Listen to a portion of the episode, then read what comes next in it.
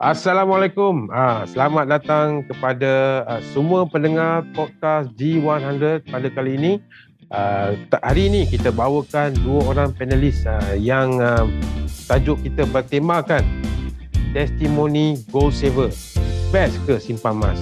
Uh, jadi sebab tu kita bawa rakan-rakan kita, sahabat-sahabat kita yang di luar sana untuk mendengar podcast kita testimoni daripada goal saver kita pada hari ini panelis kita ada dua. Alright, sebelum tu saya memperkenalkan diri saya. Nama saya Nazul Faris bin Zanal Abidin. Saya adalah seorang uh, priority dealer di Publigo dan saya bertugas sebagai uh, pegawai keselamatan dan kesihatan pekerjaan. Ya, okay. Alright. Baiklah, uh, tanpa kita membuang masa lagi guys. Saya bawa panelis kita ataupun tetamu kita yang pertama iaitu Tuan Adam Fahmi yang berasal daripada Ipoh Perak dan menjawab uh, sebagai penjawat awam dan beliau adalah uh, berpangkat dua star founder master dealer. Apa khabar Tuan Adam? Khabar baik. Uh, terima kasih Tuan Nazrul. Sehat Alhamdulillah. Apa khabar? Alhamdulillah baik. Okey. Hai. Kita perkenalkan panelis kita yang kedua iaitu Puan Nadra Mustafa yang berasal daripada Setapak Kuala Lumpur. Beliau ada bertugas sebagai IT analyst dan pangkat beliau dalam Publigo adalah founder master dealer. Apa khabar Puan Nadra? Sihat ke? Khabar baik, Alhamdulillah. Apa khabar Tuan Azrul? Alhamdulillah, Alhamdulillah. Okey, uh, tetamu kita, dua tetamu kita sudah berada di dalam podcast kita. Baik, Seterusnya saya uh, uh, Tuan Adam boleh memperkenalkan diri uh, sahabat-sahabat kita di luar sana. Okey, uh, terima kasih uh, Tuan Nazrul eh, moderator kita pada hari ini. Saya uh, Adam Fahmi bin Ghazali. Okey, uh, so saya dah mula menyimpan emas eh, di Public Gold ni sejak tahun 2012 lagi. Okey, uh, masa tu macam-macam jenis emas lah. Uh, kemudian saya jadi dealer pada tahun 2015. Okey, so maknanya tahun ni dah 8 tahun. Alhamdulillah. Okey, dah 8 tahun dan saya aktif membimbing eh uh, orang simpan emas sejak tahun 2020. Okey, baru 3 tahun eh. Dan alhamdulillah setakat hari ni dah lebih Uh, 1200 eh uh, dekat 1300 eh uh, yang saya bimbing secara peribadi Okey, di dan di dalam empire saya dah ada uh, 5800 lah eh penyimpan emas di bawah bimbingan saya. Okey, alhamdulillah. So sebab tu uh, mereka panggil saya uh, double star founder master dealer lah eh. So gelaran apabila kita berjaya bimbing lebih daripada 1000 orang secara peribadi dan lebih 5000 orang eh dalam empire. So alhamdulillah eh majority eh penyimpan emas saya Okey, ada kewangan yang kukuh eh, dengan simpanan emas. Okey, so jadi saya sebenarnya bermula sebagai penyimpan emas jugalah. Okey, uh, so kalau tuan-puan tengok dekat Facebook saya Adam Fahmi Ghazali. Okey, uh, so itu Facebook saya. So saya dah berkongsi sejak tahun 2015 lagi. Uh, Okey, so tentang kebaikan, kelebihan emas ni, uh, saya bermula sebagai penyimpan emas. Okey, uh, Tuan Nazrul eh. Uh, ya, so saya samalah eh macam Tuan Nazrul. Kebanyakannya bermula sebagai penyimpan emas. Okey, uh, apa kemudian kita upgrade kepada dealer eh normal dealer. Uh, lepas tu priority dealer tahun 2019 uh, ah, sampailah sekarang ni dah apa double star founder master dealer so bila saya dapat manfaat simpanan emas ni uh, mulalah saya berkongsi uh, dengan orang ramai lah eh. Sebab kalau kita dah dapat manfaat lepas tu kemudian kita tak kongsikan bagi saya benda tu selfish lah. Alhamdulillah bila saya bimbing eh rupanya ramai orang nak simpan emas. Dan rupanya ramai lagi orang yang tak tahu eh tentang simpanan emas eh. Ha, so jadi sebab itulah eh bila ramai orang tak tahu eh macam mana. Dan ramai orang dia terjebak dengan skin cepat kaya. Eh, skin cepat kaya bertopeng kat emas uh, scammer okey? Uh, so ada yang terbeli kerugian ramai orang eh walaupun harga emas dah naik banyak tapi ramai orang kerugian simpan emas. Okey? Sebab ada banyak eh emas tiruan eh emas tak tulen emas palsu. Okey? So kita orang orang biasa ni kita tak tahu Eh, uh, jadi sebab itulah saya ambil inisiatif tu untuk berkongsi ilmu tentang emas. Okay, di platform-platform media sosial sebab saya tak nak orang kerugian simpan emas. Okay, dan yang, yang lebih penting, saya tak nak dia orang setakat ada simpanan emas. Eh, ada emas setakat ada emas. Tetapi saya nak uh, penyimpan emas, eh, uh, mereka ada apa berjaya kukuhkan kewangan dengan simpanan emas. Okey. Ha, saya saya ni baru perkenalkan diri eh. Saya tak tahu lagi ada dah soalan. saya memang kalau Tuan Adam uh, cerita saya memang uh, akan follow. Ha. Walaupun dalam Facebook saya memang selalu follow Tuan Adam ni. Ha, seronok saya dengar sebelum kita mana kesian kita punya panelis yang kedua ni tertinggal dekat tepi. Saya pun nak dia perkenalkan diri dia juga. Okey, Puan Nadra. boleh perkenalkan diri Puan Nadra sebelum kita bagi Tuan Adam Fahmi ni menceritakan pengalaman beliau dalam uh, uh, dalam uh, bidang emas ni lah, dalam emas, simpanan emas ni. Okey, terima kasih Tuan Azrul. Ha, memang seronok dengar kalau Tuan, Tuan Adam bercakap. Okey, uh, nama saya Nadira Mustafa. Saya salah seorang penyimpan uh, emas bawah bimbingan Tuan Adam. Uh, saya baru lagi kenal emas uh, sejak tahun 2020. Uh, dan saya juga bermula sebagai seorang penyimpan emas dan kini saya aktif uh, menyebar uh, manfaat uh, simpanan emas uh, di Instagram saya Nadira Mustafa uh, ataupun boleh juga uh, cari saya di TikTok Nadira Mustafa. Okay. Uh, saya sendiri um, um, telah uh, merasakan manfaat daripada simpanan emas ni bila saya dah nampak uh, hasilnya uh, simpanan saya dah bertambah. Alhamdulillah saya dah cukupkan dana kecemasan saya. Uh, sekarang ni saya dalam proses untuk menyelesaikan uh, hutang-hutang uh, jahat saya, uh, hutang-hutang yang uh, besar lah. Okay. Mm-hmm. Okay, dan saya juga aktif membimbing penyimpan-penyimpan emas di bawah bimbingan, bimbingan saya. Setakat ini dah ada lebih kurang hampir seribu orang. Uh, dan uh, saya uh, saya juga mendapat bimbingan daripada Tuan Adam. Saya rasa setakat itu je perkenalan saya. Kita okay, serahkan kepada uh, moderator kita kembali. Ha, mungkin Puan Nadira tu segan tadi dengan Tuan Adam tu kan. Sebab dia bawa dan bawa anak buah ni Tuan Adam ni. Anak Tuan Adam bawa sekali dengan anak buah dia hari ni. Okey, tak apa. Alright, tadi Tuan Adam dah bercerita sikit ah, uh, bagaimana mula uh, menyimpan emas ni kan. Sebab tajuk kita pun testimoni go saver best ke simpan emas. Okey, Tuan Adam. Orang kata tak kenal maka tak cinta. Jadi boleh Tuan Adam ceritakan pengalaman Tuan sendiri bagaimana mula kenal dengan emas ni, item emas ni dan sehingga sekarang. Ha, sebab tadi kita, kita dengar ha, Tuan Adam ada lebih kurang 5,000 orang penyimpan di bawah beliau. Ha, tengok bagaimana daripada kosong hingga ke 5,000. Ha, daripada penyimpan sehinggalah menjadi two star founder Master Silakan Tuan Adam. Baik, okey. Soalan yang bagus. Eh, saya suka soalan tu. Baik, uh, Terima kasih Tuan Azrul eh. So uh, Puan Nadira adalah salah seorang uh, penyimpan emas saya lah eh uh, sejak tahun 2020. Se- uh, tahun 2020 dah tiga tahun eh uh, beliau mula menyimpan emas lah. Okay so hari ini saya bawa beliau eh, untuk berkongsi lah eh pengalaman beliau simpan emas eh daripada mula sebagai penyimpan emas. Hari ini beliau pun dah ada ilmu tentang emas dan berkongsi ilmu tu kepada lebih ramai orang. Eh Alhamdulillah di bawah beliau pun dah ada hampir seribu uh, dah lebih seribu eh kan uh, dah lebih seribu eh, penyimpan emas di bawah bimbingan beliau.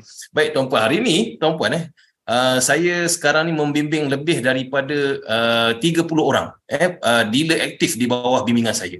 Okay, so misi misi kami sangat besar. Eh, iaitu di bawah tim pejuang emas lah. Okay, so kita punya target adalah saya untuk melahirkan 100 eh, uh, master dealer eh, uh, by tahun 2027. Okay, so maknanya kita ada misi untuk melahirkan 100 ribu penyimpan emas yang berilmu eh kita uh, nak lahirkan penyimpan emas yang berilmu uh, sehingga berjaya okey so bukan setakat ada ada emas saja tetapi uh, mereka yang simpan emas sampailah berjaya keluarkan zakat sampai berjaya capai matlamat okey? So itulah target kami lah eh. So kita nak sama-sama berjaya eh lebih ramai penyimpan emas lebih ramai pembayar zakat lebih kukuh ekonomi ummah insyaallah. So tuan uh, jadi tuan Nazrul eh saya nak uh, berkongsilah pengalaman saya eh. Uh, bagaimana saya bermula simpan emas ni eh. So kalau kita tanya eh kalau kita tengok ah eh banyak kebanyakan siapa yang boleh cerita tentang emas ni Ya dulu kurang sikit lah tapi sebenarnya uh, dulu kurang pasal ilmu pelaburan emas simpanan emas ni. Okey, so orang ingat hanya orang perempuan saja boleh simpan emas. Okey ataupun hmm. pakai barang kemas. Ah betul kalau yang uh, tetapi laki dia tak boleh pakai barang kemas tetapi dia boleh simpan emas sama ada gold bar ataupun dinar. Ya, yeah, sama ada gold bar ataupun dinar lah kita boleh simpan emas tak ada masalah. So kalau kita tengok nenek apa uh, mak ayah kita okey mereka orang yang paling yang sesuai untuk cerita tentang uh, kelebihan emas. Ya, yeah, so mak saya eh masa mula-mula simpan emas dia kata dia beli gelang emas tu dalam 2000 lebih saja eh ha, dalam 2000 lebih saja so hari ni bila saya jual hari tu dapat dalam 12000 eh tuan Azrul dalam masa beberapa tahun dia itu masa uh, bukan uh, dalam ni lah eh dalam uh, 10 ke 20 tahun lah eh Agak ha, lama juga tu eh tuan Adam. Dia yeah. dia proses tu simpanan tu lama eh. Ah ya. Yeah. Sebab uh, barang kemas eh dulu uh, kurang pasal ilmu tentang gold bar dengan dinar ni. Okey uh, so sekarang ni dah ada banyak orang berkongsi ilmu eh tentang emas tentang gold bar uh, so jangan tersilap lah eh. So ramai orang kerugian sebab dia beli barang kemas. Barang kemas tak sesuai untuk pelaburan dan simpanan. So kalau untuk pelaburan dan simpanan simpan dalam bentuk gold bar ataupun dalam bentuk dinar. Okey uh, so benda tu penting. Kalau kita tak ada ilmu dan uh, kita mudah. Jadi kalau tuan Nazrul eh perasan eh ramai orang kata eh jangan simpan mah rugi eh, ataupun lambat untung. Okey sebab dia beli barang satu tersalah beli. Eh tersalah pilih produk. Eh yang kedua dia tidak ada ilmu. Yang ketiga eh uh, bila masa beli pun dah rugi macam mana nak untung masa menjual. Okey sebab tu penting ilmu uh, tentang emas ni eh bukan emas tu yang membuatkan kita kaya tetapi ilmu tentang emas. Kalau kita ada emas sebab harga emas kalau tuan Nazrul nak tahu eh dah naik hampir 10 kali ganda tahu. Masa saya mula eh bukan masa uh, tahun 20 tahun lepas. Eh harga emas 1 gram RM35. Hari ini dah RM308 eh? Dah hampir 10 kali ganda nilai dia. Tetapi ramai orang kerugian eh? Ha, pelik. Sebab tu penting eh kena ada ilmu. Masa saya mula simpan pun harga emas tu baru RM140 ha, so uh, jadi uh, sebab itulah eh saya rasa mula-mula saya simpan emas sendiri je. Ha, so sebagai aset, sebagai harta eh sebagai pelindung, emas ni kelebihan dia dia boleh jadi simpanan, boleh jadi pelaburan. So ada banyak kelebihan emas. Eh kalau saya cerita hari ini eh memang tak cukup masa kita eh nak cerita kelebihan tapi uh, boleh follow eh uh, dealer-dealer kami berkongsi ilmu tentang emas eh supaya kita sama-sama simpan emas, kukuhkan kewangan dengan simpanan emas. Sebab apa? Sebab nilai duit ni nilai ringgit ni makin lama makin lemah. Sekarang ni dah RM4.60 sen bersamaan 1 USD.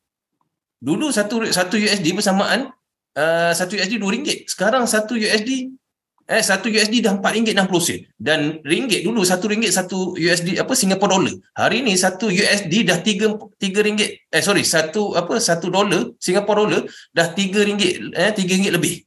So nampak tak eh? Maknanya kuasa beli kita tu kita tertipu eh? Sebab tu kita tertipu kita ditipu apa duit kita ni dicuri nilai dia dicuri oleh inflasi. Sebab itu emas ni adalah aset yang kalis inflasi. Eh, sebab tu tuan Azrul saya nampak ada banyak kelebihan emas. Sehingga emas ni diceritakan di dalam al-Quran. Berulang kali di dalam al-Quran. Sebab itu uh, emas ni saya percaya nilai dia kekal sejak beribu tahun yang lalu Eh, sebab satu dinar 1400 tahun yang lalu boleh beli seekor kambing, hari ini masih boleh beli seekor kambing. Dan saya percaya dia akan kekal hingga ke syurga. Hingga ke akhir apa uh, he, he, sebab apa tahu di dalam al-Quran dia ada sebutkan.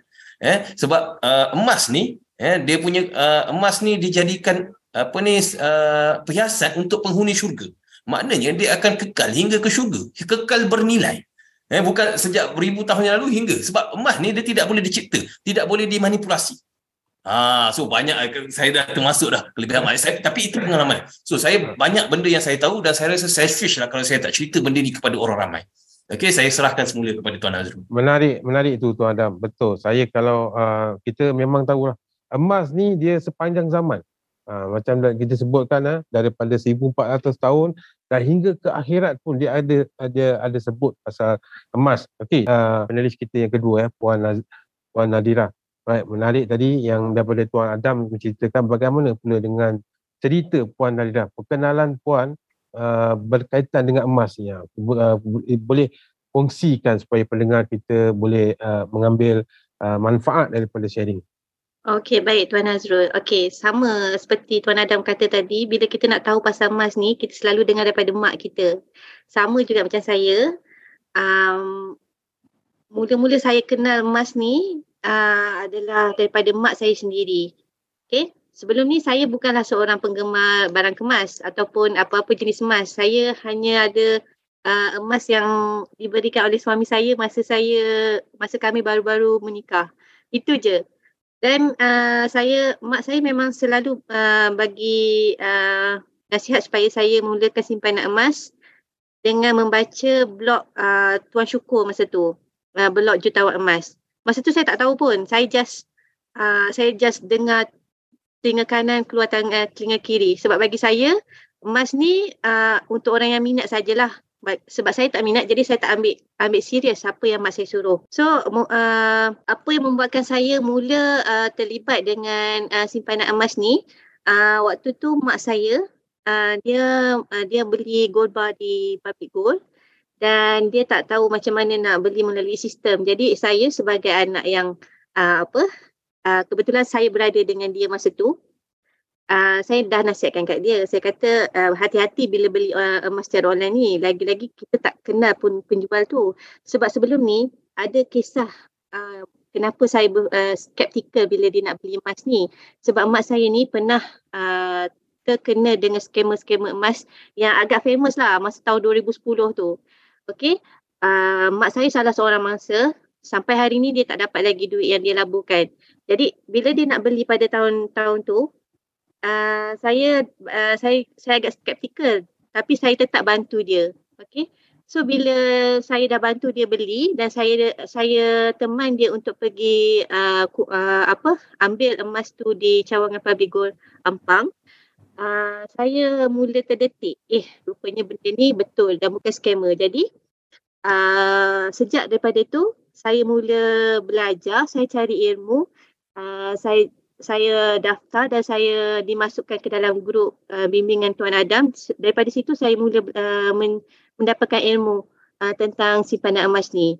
Okey, daripada situ uh, saya tergerak hati untuk uh, mulakan simpanan emas secara serius dan uh, alhamdulillah uh, bila saya dah nampak uh, tentang kelebihan dan manfaat tu saya uh, upgradekan diri saya menjadi dealer. Okey. Masa tahun 2020 tu uh, zaman moratorium kan. Uh, so jadi masa tu ada lebihan duit. Uh, saya berjaya settlekan uh, personal loan saya masa tu. Dan uh, duit yang lebihan tu saya upgrade diri saya menjadi dealer. So sejak tu saya dah tak pandang belakang lah. Bila saya nampak uh, duit saya dapat disimpan dalam bentuk emas. Saya memang fokus uh, dan setiap bulan saya akan pastikan uh, bila dapat gaji saya simpan dulu.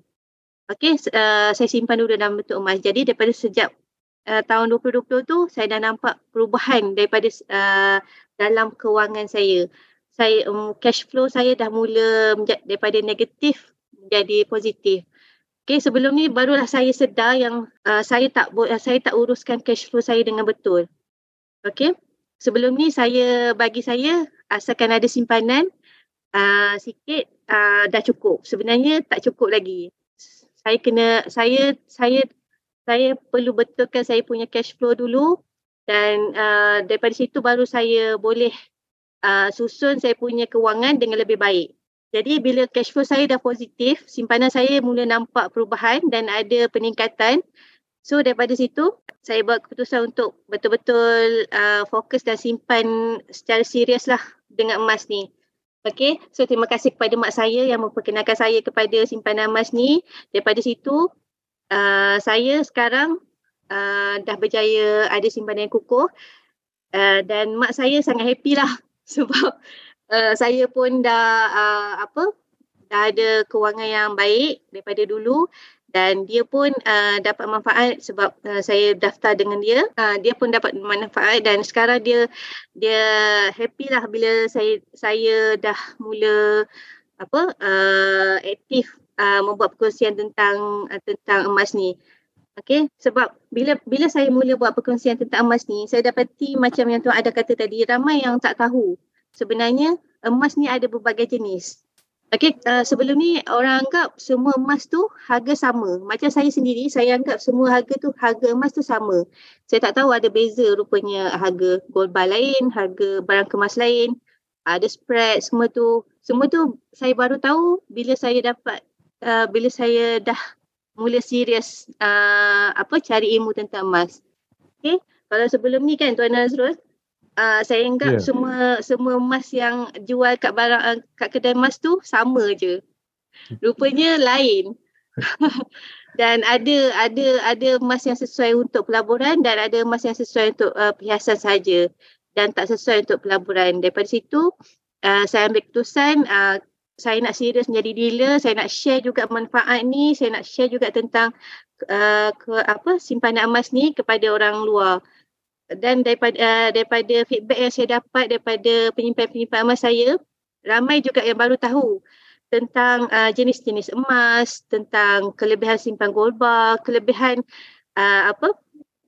kelebihan um, dia orang pun dapat memperbaiki dia orang punya kewangan dengan uh, simpanan emas ni.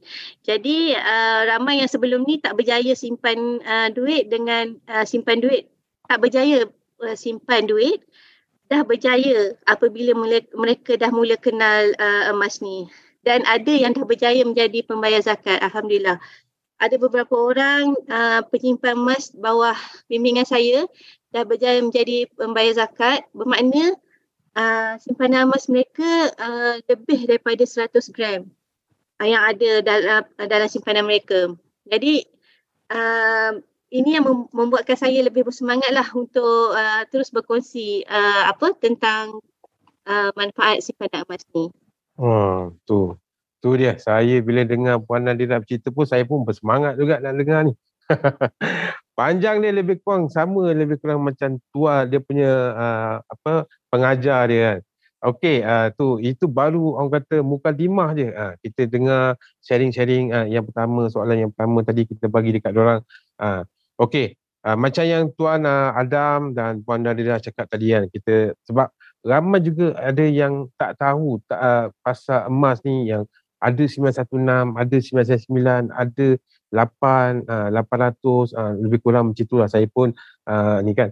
Jadi kan, uh, untuk pendengar di luar sana, okay, kalau anda uh, uh, ingin tahu uh, ap, bagaimana emas ni, nilai emas ni, uh, jenis emas ni uh, ini kita bawakan dua orang panelis kita pada malam ni. Anda boleh tengok tengok tengokkan dia orang punya website official website tu. Okey baik. Uh, kita pergi kepada soalan kedua uh, untuk tuan Adam. Baik. Orang kata pepatah mengatakan emas sahabat kita ketika senang. Penyelamat ketika, ketika susah.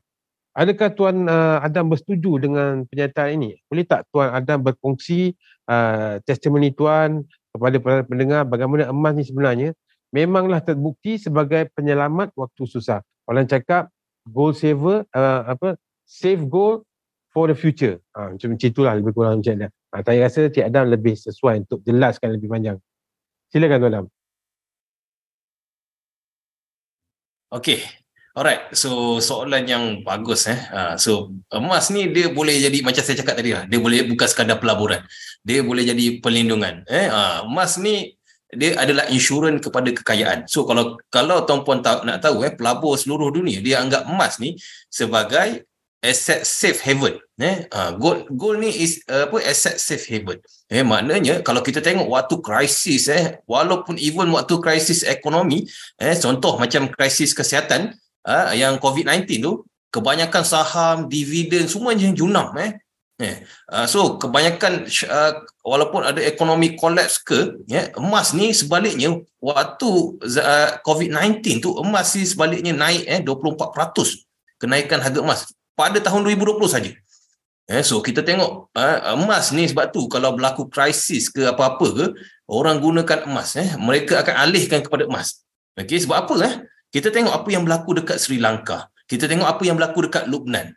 Okey uh, Lubnan eh? Lubnan dalam nilai duit Lubnan ni eh? Uh, apa eh nilai dia, dia panggil tapi matuang Lubnan ni lah. Dia nilai dia hilang 90% dalam hanya tempoh 3 tahun saja. Eh sebab itu maknanya kuasa beli dia. Okey? So mungkin contoh eh? Uh, mungkin kita hari ni kita uh, perlukan duit sekian-sekian uh, RM10 untuk beli nasi lemak. Okey? Uh, so mungkin uh, dalam 3 tahun hilang. Eh maknanya mungkin dia perlukan 10 apa 9 kali ganda untuk dapatkan benda yang sama Okey, so tuan-puan, itu dekat berlaku kat Sri, uh, uh, yang dekat berlaku dekat Lubnan. So mereka perlukan mereka struggle eh ekonomi dia orang struggle. In, itu juga yang berlaku dekat Sri Lanka. Eh, Sri Lanka ni dia orang terpaksa keluar apa dia terpaksa uh, nak keluarkan duit sendiri pun tak boleh. Eh, sebab apa Sri Lanka dah muflis. Okey, uh, kita tengok apa yang berlaku dekat apa ni Zimbabwe, Venezuela. Duit tu tidak ada nilai. Duit ni dibuat apa? Cendera hati lagi. Uh, so jadi kita tengok ramai rakyat sengsara ya sebab duit tu hilang nilai. Okey so yang kedua emas ni tidak ada di dalam sistem kewangan dunia. Ya so orang yang kena muflis ke diisytiharkan muflis ke bankrupt ke mereka masih boleh simpan emas. Eh ha, account kena freeze. Emas tak ada siapa tahu berapa banyak simpanan emas kita. Ya tidak ada siapa tahu. Sebab dia tidak ada dalam sistem kewangan dunia. Ya unless saya bagi tahu Uh, saya bagi Tuan Nazrul, saya ada apa uh, satu kilo emas contoh. Uh, kalau saya tanam dekat mana-mana contoh. Eh, ataupun saya letak dekat apa safe deposit box lah. Okay, yang paling selamat lah. Eh. Uh, so, tapi Tuan Puan saya nak bagi tahu tidak ada tidak ada benda yang apa tidak ada benda yang terjamin lah. Eh. Uh, tidak ada uh, contoh lah. Eh. uh, ramai orang dia kata dia takut simpan emas. Eh, sebenarnya risiko simpan duit kertas tu lagi besar.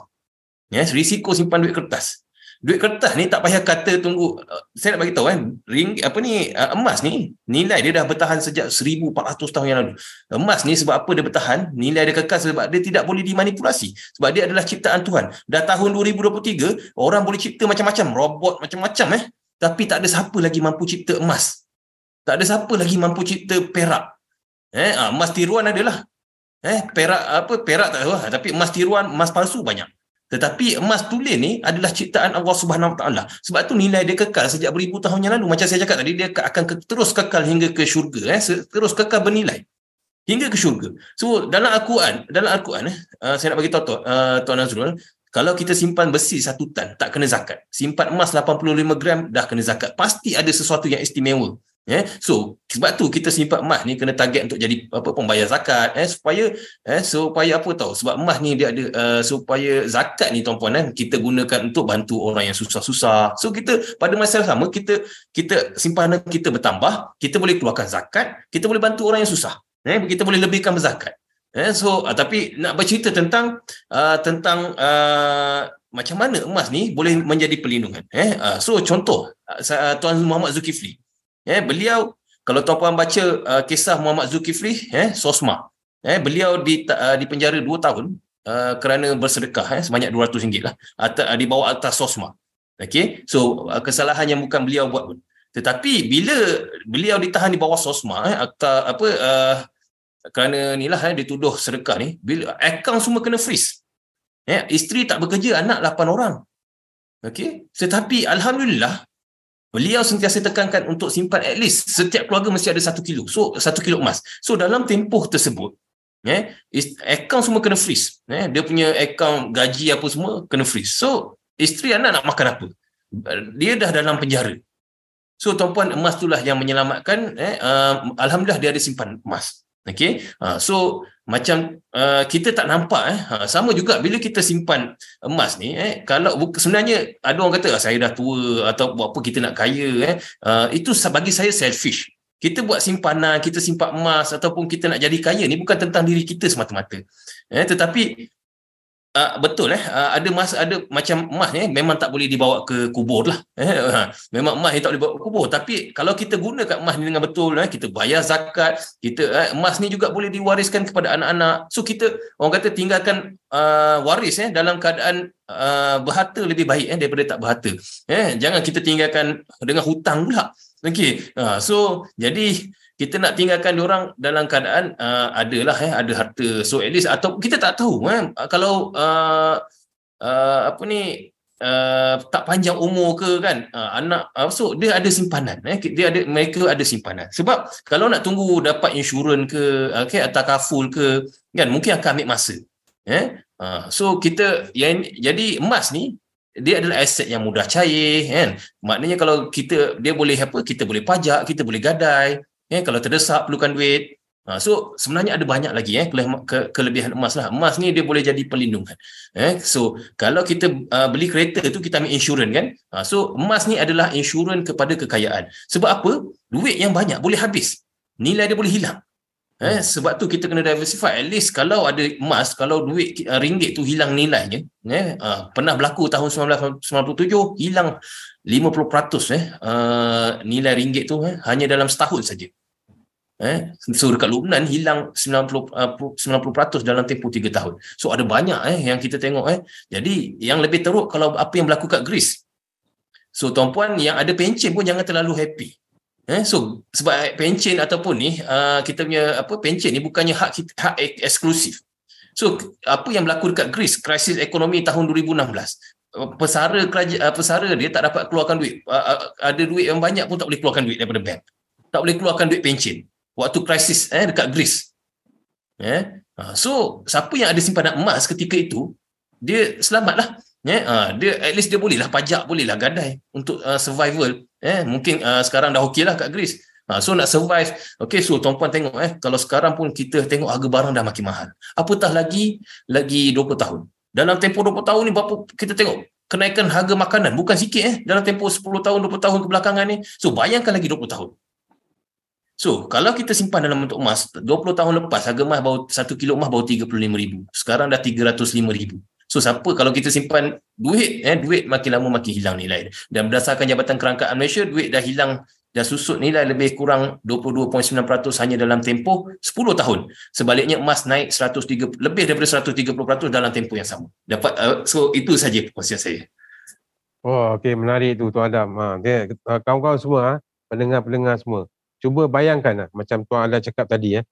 Emas emas kalau kita tak boleh buat dia adalah uh, apa Allah punya uh, harta yang dia wujudkan ya. Kertas kita buat. Kalau kita koyak kertas tak ada nilai. Tapi kalau emas, habuk emas pun ada nilai tuan-tuan. Ha, dengar tu eh. Alright, kita pergi kepada uh, tetamu ataupun panelis kita yang kedua. Alright, uh, Puan Nalira. Selain daripada menjadi perhiasan uh, di badan pada kaum wanita, emas ni juga mampu bantu ketika uh, untuk mencapai matlamat hidup. Boleh puan kongsikan testimoni dari Puan Sri bagaimana emas boleh bantu kita mencapai matlamat hidup? Okey, baik Tuan Azrul. Okey. Uh, macam kita tahu, emas ni adalah satu aset yang kita boleh uh, miliki. Kebanyakan kita boleh miliki, mampu untuk miliki. Sebab apa? Kita boleh beli uh, emas ni sikit-sikit. Okey. Uh, jadi uh, bagaimana kita nak uh, mencap, uh, menggunakan emas untuk mencapai matlamat hidup ni dengan cara kita boleh simpan emas uh, sikit-sikit dan kita tetapkan target kita. Okey, contoh katakan kita nak beli rumah. Kalau nak beli rumah, kita kena sediakan modal yang besar. Jadi uh, untuk dapatkan modal tu, kita boleh kumpul emas sikit-sikit dan uh, sehingga kita men, uh, men, mencapai target untuk membeli uh, menjadikan emas tu sebagai modal untuk membeli rumah. Okey kalau kita tengok dekat Facebook kalau type testimoni penyimpan emas kita boleh baca banyak sangat uh, testimoni testimoni penyimpan emas yang dah berjaya mencapai matlamat hidup mereka dengan menggunakan emas. Uh, sebagai contoh yang yang saya pernah baca baru ni uh, salah seorang dealer uh, dealer uh, berjaya beli rumah sewa secara cash selepas dia jual simpanan emas dia yang lebih kurang uh, 500 gram. Okay. So dengan cara itu dia dah tak perlu buat loan. Okay. Dia dah boleh buat, uh, dia boleh beli rumah secara cash jadi dia dah bebas daripada untuk buat loan uh, rumah yang baru. Okay. Okay. Uh, kalau kita uh, uh, yang paling yang paling mudah untuk uh, uh, apa? Uh, yang paling banyak lah penyimpan emas saya buat uh, Dina Mas ni dia mereka jadikan sebagai mas kahwin.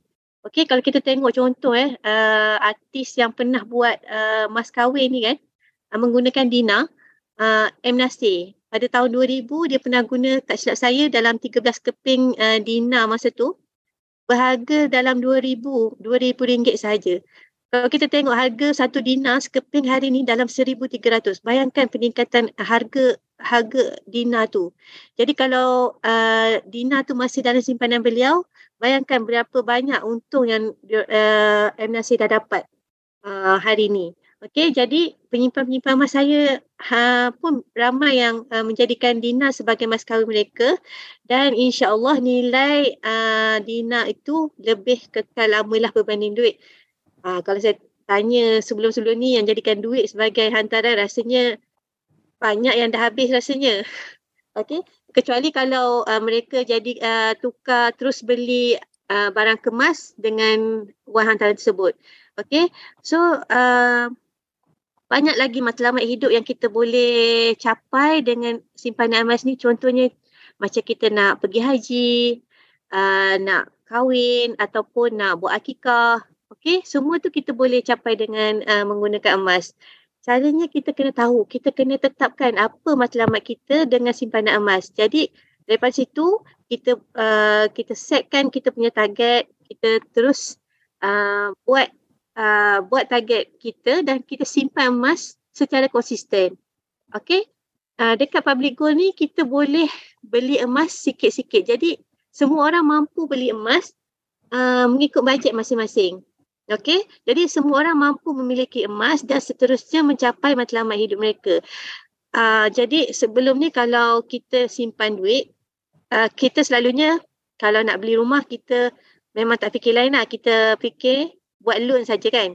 Jadi apa kata kita tukar matlamat kita dengan simpanan emas. Kita target untuk beli emas untuk buat down payment uh, untuk beli rumah dengan simpanan emas kita. Okey, contohnya harga rumah berharga RM300,000. Kita target simpan uh, emas dalam RM30,000 sebagai deposit. Okey, jadi kita tak perlu buat loan atau keluarkan duit daripada KWSP uh, untuk beli rumah. Okey, okay, itu saja Tuan Azrul. Oh, okey. Uh, alright. Itu uh, daripada uh, sharing daripada Puan Nadira tadi. Eh, apa yang dapat saya tangkap. Aset yang kecil, kita boleh tukar kepada aset yang besar. Itu kita simpan emas dan kita boleh tukar kepada uh, buat beli rumah, kita selesaikan hutang rumah. Uh, yang macam yang uh, Puan Nadira beritahu tadi, uh, ada seorang uh, penyimpan emas, dia dia simpan emas sampai 500 gram dan dia terus beli rumah. Ha, bayangkan puan sekarang ni ya bagi saya lah uh, apa Tuan Adam dengan Puan Ada simpan emas ni adalah salah satu sekarang uh, simpanan yang lebih baik daripada simpan duit lah. Uh, ni uh, new orang kata uh, new way of saving. Ha, macam tu lah. Betul, betul, uh, kalau kita, uh, kalau kita nak simpan duit macam Puan Nadira Tuan Alam cakap kalau kita tengok digit kat dalam ATM tu ah kita fikir kita ada duit kita akan keluar tapi kalau kita simpan emas simpanan yang kita lupakan untuk masa depan ah, macam yang ah, Tuan Adam cakap tadi ah, save goal for today for the better tomorrow alright Tuan Adam ah, kita kepada soalan yang ketiga eh, Tuan Adam eh. asbab Tuan dah jatuh cinta dengan emas dan memiliki beberapa testimoni menarik serta hidup tentang emas boleh tak tuan kongsikan kriteria yang perlu para pendengar ambil tahu sebelum membeli emas? Baik, okey. So soalan yang sangat bagus lah. Eh. So ada beberapa kriteria lah. Eh. Uh, so ramai orang uh, cakap dengan saya, eh, uh, kenapa harga emas public gold ni mahal? Eh, uh, So kita ataupun kita tak boleh tengok uh, kepada harga emas saja semata-mata. Okay, so kadang-kadang uh, bukan sebab public, emas public gold mahal. Eh. Sebenarnya kalau emas fizikal yang termurah eh, yang memenuhi kriteria adalah emas public gold. So kita tak boleh tengok harga saja. Satu kita kena tengok ketulinan emas. Okay, uh, so ke, yang kedua ada setengah tu kadang-kadang dia emas tu atas kertas saja ya, ataupun dia tidak bersandarkan emas fizikal. Ataupun dia buka emas fizikal lah emas tu atas kertas. Jadi memanglah murah. Yang ya, kadang-kadang orang ramai orang confuse kan? kenapa harga kat sini murah? Kadang-kadang uh, itu harga emas mentah. Uh, yang itu pun benda tu benda ni semua ilmu. Okey so kriteria yang pertama Yeah, uh, so bukannya kita nak tengok harga emas semata-mata. Okay, uh, so yang kita kena tahu, eh, kriteria ni salah satunya, eh, kita kena tengoklah eh, sama ada uh, uh, syarikat tu eh syarikat tersebut tu sama ada kadang-kadang kita nak beli eh, nak beli emas ni mudah. Tuan puan boleh beli. Banyak orang jual emas kat luar sana. Okey? Tetapi tak ramai orang yang beli semula emas tu. Dengan public gold public gold dia ada jaminan belian semula. Ya? Ha, so public gold ni salah satu kriteria yang paling saya, saya suka ni sebab dia dia adalah uh, kadang-kadang dekat luar tu dia hanya jual emas. Tetapi public gold ni dia jual beli emas. Ha, dia kita boleh jual kita boleh beli kita boleh pajak okey? Dengan mudah. Ha, tak perlu kadang ada setengah tu cerewet eh? Ha, kita nak jual balik tak kena kena ada receipt lah. Kalau tak ada receipt kalau bengkok uh, dia tolak harga. So macam mana kita nak untung? So public gold tuan puan jual lah emas bengkok emas kena potong dua dah potong empat pun dia tetap terima. As long berat dia sama. Dia akan ikut harga emas masa. Ha, so tak kisah. Emas tu apa dalam bentuk yang buruk ke bentuk apa-apa pun dia tetap terima So ini kelebihan emas uh, inilah public gold lah. Okay, so kita boleh jual dengan mudah. Eh, kalau kita beli, kita beli uh, sebab ada case, eh, dia beli emas tu lah, eh, satu kilo emas. Okay, tetapi masa tu kemudian harga emas naik. Bila harga emas naik, syarikat tu tak terima balik. Eh, dia terpaksa jual dekat syarikat lain lah. Maknanya uh, dia terpaksa jual dengan harga yang lebih rendah lah. Kan? Uh, so macam public gold, kita mudah nak beli, kita mudah nak jual. Uh, satu lagi tips saya nak kongsikan. Kita kena jual dekat mana yang tempat yang kita belilah. Kalau contoh kita beli emas tu uh, dekat public gold. Kita jual semula dekat public gold. Okey, so lagi satu.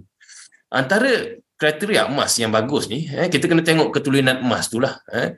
Uh, so uh, kita kena tengok lagi satu uh, ketulinan emas. Yang yang kedua kita kena tengok lah dia mesti ada banyak cawangan.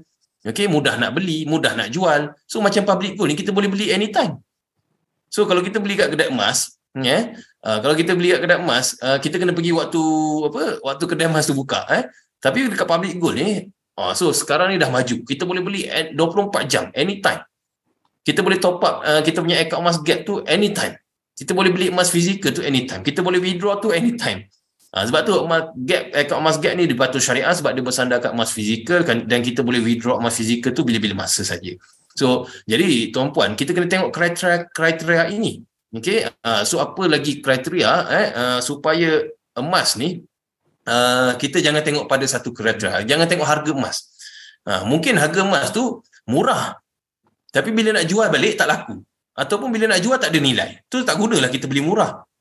So tuan puan jangan cari kalau nak beli emas jangan cari emas yang paling murah. Eh carilah uh, uh, harga murah tu itu uh, orang kata bonus lah.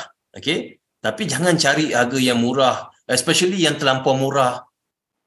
Eh, so macam public gold ni tuan puan dah 18 eh sorry dah 16 tahun sejak tahun 2008 lagi. So so ramai orang dia tersalah beli tau tuan Azrul. Dia tersalah beli beli emas palsu, tersalah beli emas apa ketulinan emas tu rendah kan so kerugian lah Uh, bila nak jual uh, kat kedai emas uh, dia tak terima. Eh, ada macam-macam emas Bangkok emas Korea. So hati-hati tuan-puan. Kena tengok ketulinan emas tu kan? Uh, so uh, dekat uh, ni macam public gold ni eh kelebihan dia kalau kita beli emas dengan public gold public gold ni adalah dia ada saya bertauliah.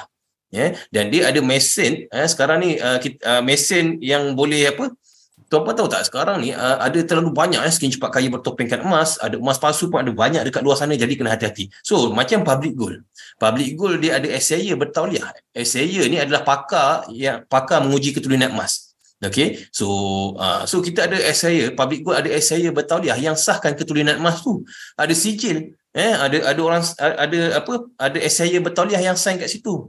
Ha, so kita tak perlu risau. Okey, sama ada uh, kalau kita beli dekat luar, eh kita takut emas tu emas palsu. Bayangkan eh, oh, eh tak, saya nak beli contoh eh uh, kalau dekat public go 3000 eh kalau beli dekat member ni baru 2007 kerana nak jimat 300 eh tuan Azrul akhirnya kita pun beli kat member ni nak jimat 300 lepas tu nak jual tak laku tak boleh. Rupanya dalam tu ada tungsten. Rupanya dalam tu ada besi. Eh Ha, ataupun sekarang ni dah maju tau. Dalam tu dia pun macam emas juga. Tapi bukan emas hmm. emas tulen. So macam public gold dia ada mes- kita kita kita orang biasa ni kita tak tahu tau. Mana macam mana uh, kita tak tahu sama ada emas tu emas tulen ke tidak. Uh, kita bukan essay bertauliah. Kita bukan yang pakar menguji ketulinan emas. Okay, so macam public gold dia ada alat mesin menguji ketulinan emas tu. Ha, sekarang kalau yang yang terbaru tu yang yang dia boleh x-ray tau dalam dia. So uh, harga dia bernilai 100,000 lebih tau harga dia 100 ribu. Mahal lah eh, mesin menguji ni. Uh, uh, nak cek ketulinan emas ni. Uh, so kalau kita ni nak beli tak mampu. So dekat public gold ada benda tu yang boleh menguji ketulinan emas ni. So public gold ni salah satunya kelebihan public gold ni adalah dia kita beli direct daripada kilang emas So Public Gold adalah satu-satunya syarikat eh syarikat nombor syarikat emas nombor satu dekat Malaysia lah. So kita sepatutnya berbangga lah. So Public Gold ni dia ada kilang dia sendiri, dia ada enam uh, dia ada 18 cawangan, okey seluruh Malaysia ada menara Public Gold lagi dekat Kuala Lumpur tu, ada HQ dekat Penang dan sekarang ni kita ada ada tiga kilang eh ha, uh, yang kilang yang yang terbaru ni kilang dekat Indonesia. So, so sekarang kita dah ada lima branch eh uh, lima branch dekat Indonesia dan kita, uh, public goal tak lama lagi akan tambah lagi 5 branch. Okey dekat Indonesia eh, uh, so mungkin uh, kita target akan ada lebih banyak branch dekat Indonesia. Uh, so sekarang ni public goal ni bukan setakat di Malaysia di Indo, kita dah masuk market Indonesia dan juga apa ni kita ada penyimpan emas daripada Brunei uh, seluruh uh, sebenarnya Malaysia Sabah Sarawak Singapura dan uh, apa ni ada uh, daripada uh, Indonesia dan juga Brunei. Kan? Ha. jadi uh, orang kata nak cari carilah kita cari syarikat yang orang kata establish eh yang establish so jangan beli sebarangan eh kita tak tahu eh sebab kadang-kadang eh uh, syarikat emas ni dia nak untung juga eh so satu lagi public gold ni yang paling mahal ni eh, bila tuan-puan simpan emas public gold tuan-puan ada introducer Yeah. So tuan-puan kalau beli kat kedai emas tak ada orang pun kisah kita rugi ke untung. Kedai emas tu uh, ataupun beli kat mana-mana. Dia tak kisah pun. Tapi dekat public goal ni kita ada mentoring. Kita ada bimbingan berterusan, bimbingan apa percuma macam saya dengan puan Narira. Beliau masih lagi dapatkan guidance saya apa guidance saya. Eh, tak perlu bayar apa-apa pun 10 sen pun pada saya. Kan? Tapi dia boleh Tuan Adam okey tak eh? saya nak ni ni uh, Tuan Adam yang macam uh, so dia boleh tanya macam-macam. Ah So benda ni yang kita tak dapat kat luar. Kita tak boleh pergi telefon kontak uh, apa tokek kedai emas tu. Uh, sesuai ke eh, saya nak beli sekarang ni eh, macam mana tapi dekat public gold ni kita sediakan ilmu yang berterusan eh tuan-puan boleh join G100 talk show boleh join nampak ni apa boleh dengar G100 podcast ni so dekat luar benda ni tak dapat sebab bukan emas tu yang membuatkan kita kaya tetapi ilmu tentang emas. So ilmu ni yang susah nak dapat kat luar sana. Ilmu ni yang mahal sebenarnya. Ya, yeah, so sebab tu saya selalu bagi tahu jihad apa jihad menuntut ilmu eh. So kita sentiasa kena sentiasa tambah ilmu, tambah ilmu. Sebab apa? The more you learn, the more you earn insya-Allah. Saya pulangkan balik kepada Tuan Nazrul. Ah, terima kasih Tuan Adam. Ah, tu jihad ekonomi Islam. Ah, tu Tuan Adam punya tagline tu. Kalau saya tengok, saya baca, saya memang ah, tengok tu pejuang ekonomi Islam. Itu macam uh, Tuan Alan cakap tadi, kriteria dia kan. Mudah beli, mudah jual. Uh, rupa tak penting. Janji dia tulen. Uh, biarlah kau sengit macam mana pun, kerat empat pun tadi, boleh jual. Uh, itu yang penting kita tengok. Uh. Sentiasa ada fizikal emas. Uh, nak beli memang sentiasa ada. Walaupun dia kita kata simpan dalam akaun simpanan emas, dia bersandarkan kepada emas fizikal. Okey, Orang kata beli harga mahal, jual pun mahal. Kalau beli harga murah, takut anda jual tak laku. Ha, sebab harga murah ni, tu yang macam Tuan Adam cakap, ada yang fake guys, scammer merata-rata. Ha, dalam online kata tunjuk gambar macam ni siap lembut IC. Bila jumpa, ada orang ketiga tolong hantarkan, tolong ambilkan, tiba-tiba menangis dekat tepi bucu je. Saya tak nak anda berlaku macam ni. Okey, kita pergi ke soalan kepada uh, Puan Nadira. Okey puan, apakah nasihat puan bagi individu yang nak mula berjinak-jinak dengan simpanan emas ni? Bagaimana pula yang belum bermula tapi nak bermula simpan hari ini? Ha, mungkin uh, puan boleh kongsikan sedikit tips kepada para pendengar kita. Kita tak mau pada uh, ada yang nak mula uh, nak mula menyimpan, tunggu punya tunggu tak ada langsung simpan. Uh, silakan puan. Okey, betul tu. Untuk pendengar, semua pendengar G100 Podcast, uh, kalau anda berminat nak mulakan simpanan hari ini, yang penting cari ilmu. Okey, uh, melabur untuk mencari ilmu ni tak rugi ya. Sebab uh, apa? Supaya kita tak terkena dengan skamer-skamer dengan uh, yang aktif dekat luar sana. Okey nanti menangis macam Cik Nazrul kata tadi, menangis tak ada orang boleh tolong. Duit dah hilang, emas tak dapat. Okey, jadi yang penting cari ilmu, cari dealer-dealer yang aktif membuat sharing, membuat perkongsian dan dapatkan nasihat daripada mereka, terus mula jangan tunggu harga murah, jangan tunggu harga murah sebab kita tak tahu harga paling murah bila selagi kita tak mula.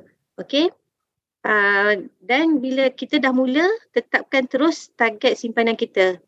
Terus konsisten walaupun 100 kita dengar 100 tu macam sikit. Tapi kalau kita konsisten simpan 10 kali kita dah ada 1000 kalau kita konsisten simpan 50 kali kita dah ada 5000 jadi yang penting konsisten setkan target kita konsisten sehingga kita capai target kita.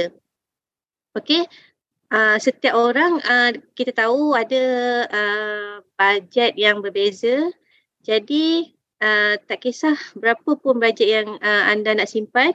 Yang penting uh, konsisten, slowly but surely. Small but consistent. Ingat kata Tuan Azizi Ali, uh, beliau selalu pesan, jika tak mampu invest big, invest secara konsisten. Eh, invest big tu kadang-kadang sekali je. Uh, yang penting uh, kalau invest small pun tak apa, asalkan konsisten. Okay. Jadi kita uh, kita simpan emas ni sampai kita capai matlamat kita. Okey? Bila bila kita dah uh, capai matlamat kita boleh uh, jual, kita boleh pajak emas kita tu. Emas ni adalah aset masa kita senang dan uh, merupakan penyelamat waktu susah. Ah, penyelamat waktu susah. Betul tu. Ah, Okey. Jadi as, uh, emas ni uh, pentinglah uh, kena ada, semua orang kena ada dan semua orang mampu sebenarnya untuk memiliki uh, emas uh, di public gold. Macam saya, uh, saya suka uh, beli secara EPP. Itu adalah salah satu kaedah pembelian di public gold ni lah. Kita boleh beli secara asurai. Dengan cara tu saya memaksa diri saya untuk menyimpan. Okay. Dalam masa yang sama, uh, saya akan committed lah dengan uh, dengan simpanan saya tu. Okay. So ada pelbagai cara lagi untuk beli simpanan uh, beli emas di public gold ikut bajet masing-masing ikut target masing-masing uh, dan cari introducer yang aktif yang boleh membimbing anda untuk mencapai uh, matlamat kewangan anda uh, sehingga berjaya lah. Okey, itu saja Tuan Azrul. Okey, terima kasih Puan Nadira. Uh, Okeylah tadi kan kita simpan walaupun sedikit. Uh, walaupun sedikit kita simpan secara konsisten uh, dan simpan dengan matlamat yang jelas. Uh, kenapa kita simpan emas? Macam Puan Nadira kata, uh, walaupun kita simpan 100, 10 bulan kita dah ada 1000. Uh, setahun kita dah ada 1200. Kita simpan dalam emas. Uh, kita dah ada berapa gram? Dalam 4 gram, 5 gram. Macam tu. Uh, sebab poket uh, berbeza. Uh, ada orang yang dalam dia lain, ada yang dalam-dalam-dalam. Uh, ada yang kosong. Uh, ada yang uh, baru nak mula. Uh, macam itulah. Okey. Terima kasih uh, saya ucapkan kepada uh, kedua-dua tetamu kita, uh, panelis kita pada hari ini iaitu Tuan Adam dengan uh, Puan Nalira uh, kerana sudi bersiaran dengan G100 Podcast uh, pada kali ini. Alright, untuk pengumuman uh, para pendengar semua, uh, untuk podcast G100 kita akan uh, bersiaran pada hari setiap hari Ahad jam 7 pagi setiap 2 minggu sebulan dua kali. Okey, jangan lupa jangan lepaskan peluang untuk mendengar kita punya tips-tips dan juga perkongsian daripada penyimpan-penyimpan emas daripada pakar-pakar juga yang akan ada bersiaran eh, melalui podcast-podcast yang lain dan yang akan datang. Baiklah, okay, terima kasih saya ucapkan kepada uh, Tuan Adam dan Puan Nadira. Uh, selamat uh, uh, selamat berjumpa lagi. Uh, kita akan berjumpa lagi di di lain rancangan. Uh, Assalamualaikum dan salam sejahtera. Assalamualaikum. Waalaikumsalam. Terima kasih. Terima kasih semua.